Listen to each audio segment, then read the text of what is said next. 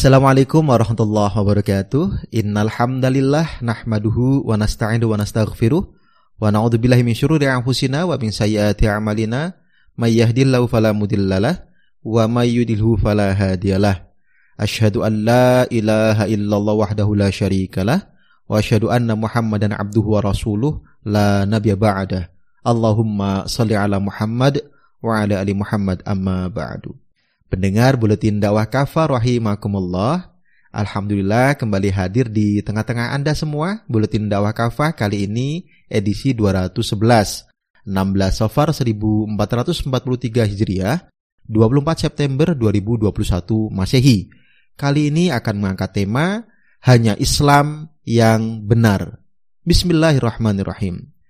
Baru-baru ini, Panglima Komando Cadangan Strategis Angkatan Darat Pangkostrat, Letnan Jenderal TNI Dudung Abdurrahman melontarkan suatu pernyataan kontroversial. Kata dia, jangan terlalu fanatik dalam beragama. Sebabnya, kata dia, semua agama benar di mata Tuhan. Bisa dilihat di pikiranrakyat.com tanggal 15 September 2021. Beberapa waktu sebelumnya, Menteri Agama Yakut Khalil Komas meminta agar doa semua agama dibacakan di acara-acara Kementerian Agama. Bisa Anda lihat di cnnindonesia.com tanggal 5 April 2021. Munculnya dua pernyataan pejabat negara di atas meski dalam waktu yang berbeda, sesungguhnya mengusung semangat yang sama, yakni pluralisme agama. Sebetulnya ungkapan-ungkapan senada sudah lama kita dengar, Para pengusung pluralisme agama biasa melontarkan sejumlah jargon seperti semua agama benar. Tidak perlu ada klaim kebenaran. Jangan terlalu fanatik dalam beragama. Fanatisme beragama mengancam persatuan. Toleransi beragama harus dijunjung tinggi dan seterusnya. Dalam praktiknya, pluralisme agama saat ini sudah mengarah pada sinkretisme, yaitu pencampur adukan agama-agama. Contohnya adalah adanya acara doa lintas agama, perayaan Natal bersama, dan lain-lain. Pertanyaannya, bagaimana seharusnya umat Islam menyikapi gagasan, praktik sekaligus propaganda pluralisme agama ini? Benarkah semua agama sama? Benarkah demi toleransi beragama umat Islam perlu ikut-ikutan doa lintas agama, perayaan Natal bersama, dan lain-lain? Pendengar rahimakumullah, hanya Islam yang benar. Setiap muslim tentu wajib menegaskan bahwa hanya Islam yang benar. Agama di luar Islam semuanya salah atau batil. Ini adalah keyakinan dasar sekaligus mutlak di dalam Islam. Karena itu, pernyataan bahwa semua agama benar adalah pernyataan menyimpang dari Islam. Pelakunya bisa murtad. Sebabnya, Allah SWT sendiri menegaskan bahwa hanya Islam agama yang dia akui dan ridhoi. Dalam Quran Surat Ali Imran ayat 19, A'udzu billahi minasyaitonir rajim. Bismillahirrahmanirrahim. Inna dina 'indallahil Islam. Sungguh agama yang diakui di sisi Allah hanyalah Islam. Maknanya, menurut Imam As-Samarqandi, inna dinal maradiyah 'indallahil Islam. Agama yang Allah ridhoi hanyalah Islam. As-Samarqandi dalam kitab Bahrul Ulum jilid 1 halaman 249. Dengan kata lain, menurut Imam Al-Alusi, La dina marodiyya indallahi illal Islam. Tidak ada agama yang Allah ridhoi kecuali Islam. Al-Alusi dalam kitab Ruhul Ma'ani jilid 2 halaman 456. Imam Al-Baghawi lebih menegaskan lagi bahwa makna inna dina dalam ayat di atas adalah inna dinal marodiyya sahih sungguh agama yang diridhoi dan yang benar, yakni di sisi Allah SWT hanyalah Islam. Bisa dilihat di Al-Baghawi dalam kitab Ma'alimut Tanzil jilid 2 halaman 18. Imam Al-Baghawi lalu menukil dua ayat berikut. Quran surat Al-Maidah ayat 3, A'udzubillahi. Bismillahirrahmanirrahim. Al-yauma akmaltu lakum dinakum wa atmamtu alaikum ni'mati wa raditu lakumul Islam madina. Pada hari ini telah aku sempurnakan untuk kalian agama kalian. Telah aku cukupkan nikmatku atas kalian dan telah aku ridhoi Islam sebagai agama kalian. Kemudian di Quran surat Ali Imran ayat 85. A'udzubillahi minasyaitonirrajim. Bismillahirrahmanirrahim. Wa may yabtaghi ghairal islami dinan falayuqbala minhu wa huwa fil akhirati minal khasirin. Siapa saja yang mencari agama selain Islam tidak akan pernah diterima agama itu dari dirinya dan di akhirat kelak dia termasuk ke dalam kaum yang merugi. Karena itu, menganggap semua agama sama tentu bertentangan dengan Al-Quran. Anggapan tersebut juga sangat tidak masuk akal. Sebabnya, jika semua agama benar, apa perlunya Rasulullah Shallallahu Alaihi Wasallam bersusah payah, bahkan dengan mempertaruhkan segalanya, termasuk nyawa beliau, mendakwahkan Islam selama 23 tahun kepada para pemeluk agama lain. Apa pentingnya beliau mengajak kaum Yahudi, Nasrani dan kaum musyrik agar masuk Islam dan meninggalkan agama mereka? Rasulullah Shallallahu Alaihi Wasallam bahkan bersabda, "Umirtu an uqatilan nas hatta yashhadu an la ilaha illallah wa anna Muhammadar Rasulullah wa yuqimus shalah wa yu'tuz zakah fa idza fa'alu dzalika asamu minni dima'ahum wa amwalahum illa bihaqqil islami wa hisabuhum 'ala Allah." Aku diperintahkan oleh Allah Subhanahu wa taala untuk memerangi umat manusia hingga mereka bersaksi bahwa tidak ada Tuhan selain Allah dan bahwa Muhammad adalah utusan Allah. Juga agar mereka menegakkan sholat dan menunaikan zakat. Jika mereka melakukan hal demikian, maka darah dan harta mereka terpelihara dariku. Kecuali ada alasan yang dibenarkan oleh Islam. Dan perhitungannya diserahkan kepada Allah. Hadis riwayat Al-Bukhari dan Muslim.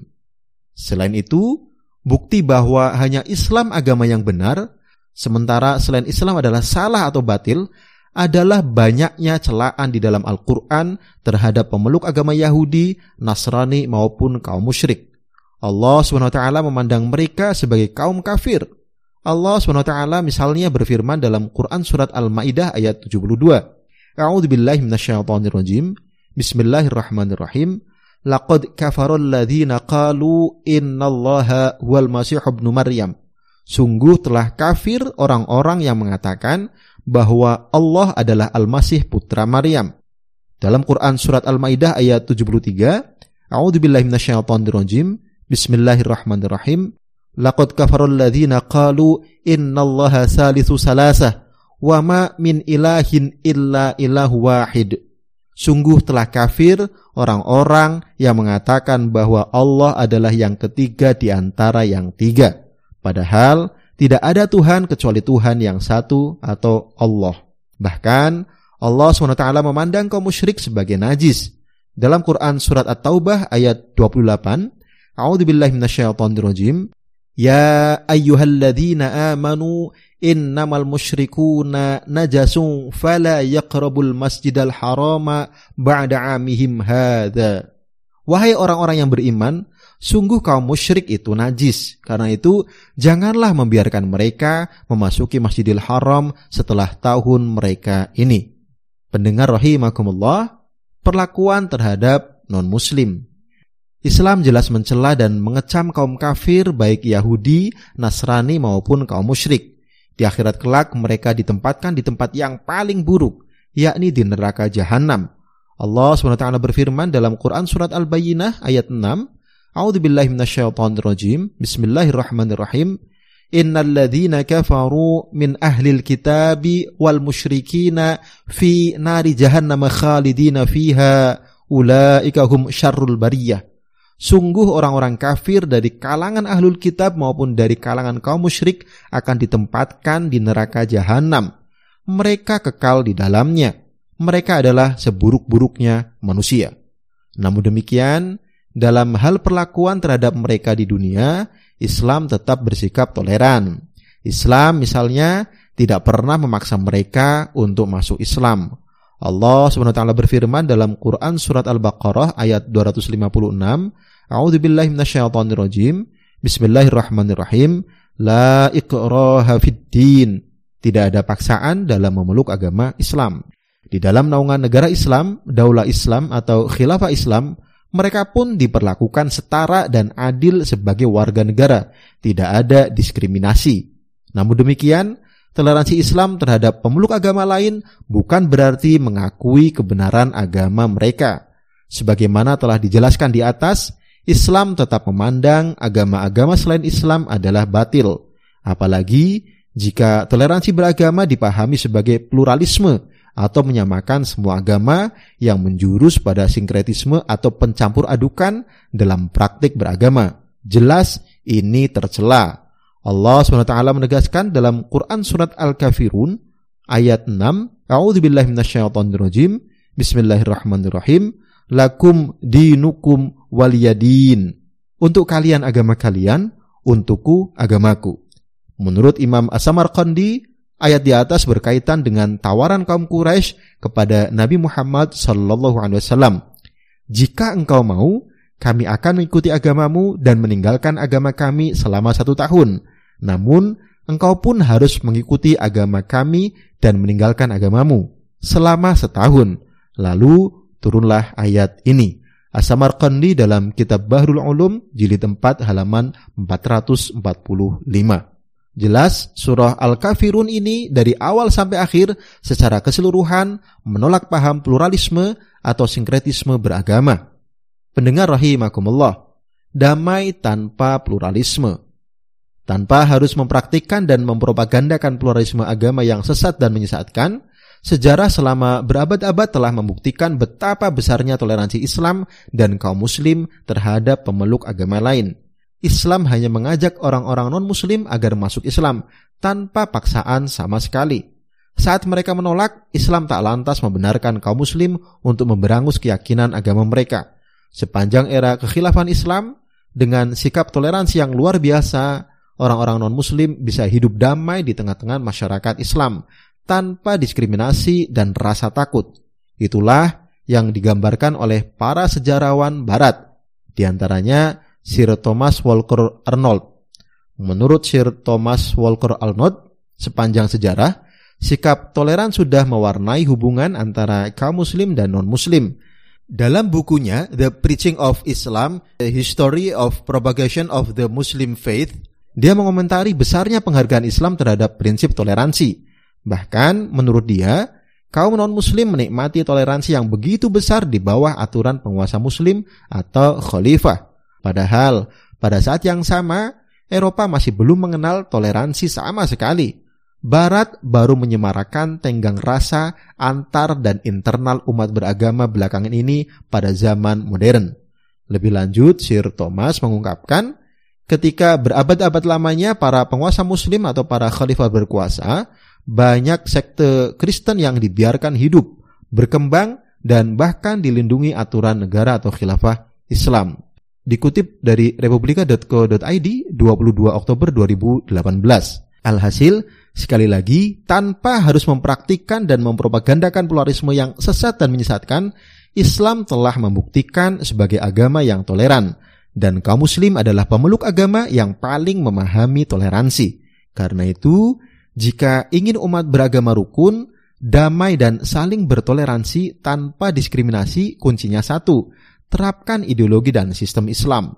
Dengan kata lain, terapkan syariah Islam secara kafah dalam seluruh aspek kehidupan. Sebabnya, hanya Islamlah satu-satunya agama yang pasti membawa rahmat bagi dunia, rahmatan lil alamin. Salah satunya mewujudkan kehidupan antar umat beragama yang damai dan harmonis. Wallahu alam biswab. Demikian materi buletin dakwah kafah edisi 211 hanya Islam yang benar. Terima kasih. Assalamualaikum warahmatullahi wabarakatuh.